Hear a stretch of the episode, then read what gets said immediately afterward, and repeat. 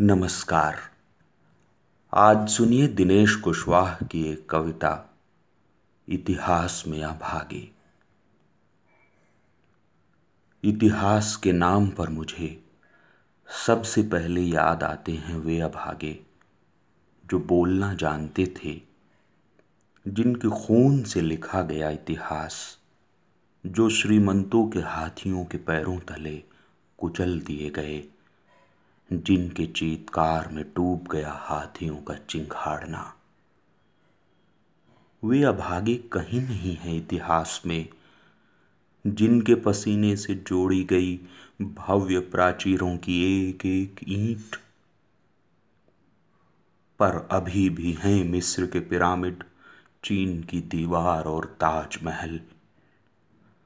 सारे महायुद्धों के आयुध जिनकी हड्डियों से बने वे अभागे कहीं भी नहीं हैं इतिहास में।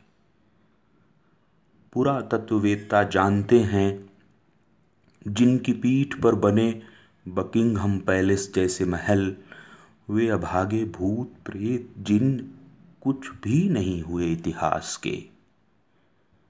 इतिहास के नाम पर मुझे याद आते हैं वे अभागे बच्चे।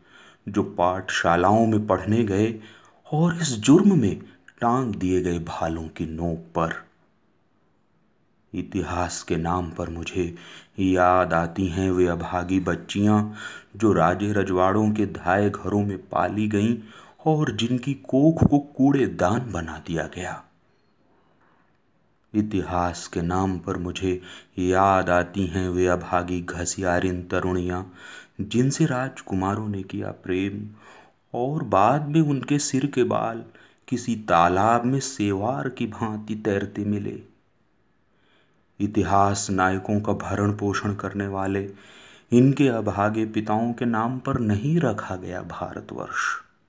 हमारे देश का नाम भारतवर्ष। हमारी बहुएँ और बेटियाँ, जिन्हें अपनी पहली सुहागिन रात किसी राजा सामंत या मंदिर के पुजारी के साथ बितानी पड़ी। इस धरती को उनके लिए नहीं कहते भारत माता। इस धरती को उनके लिए नहीं कहते भारत माता।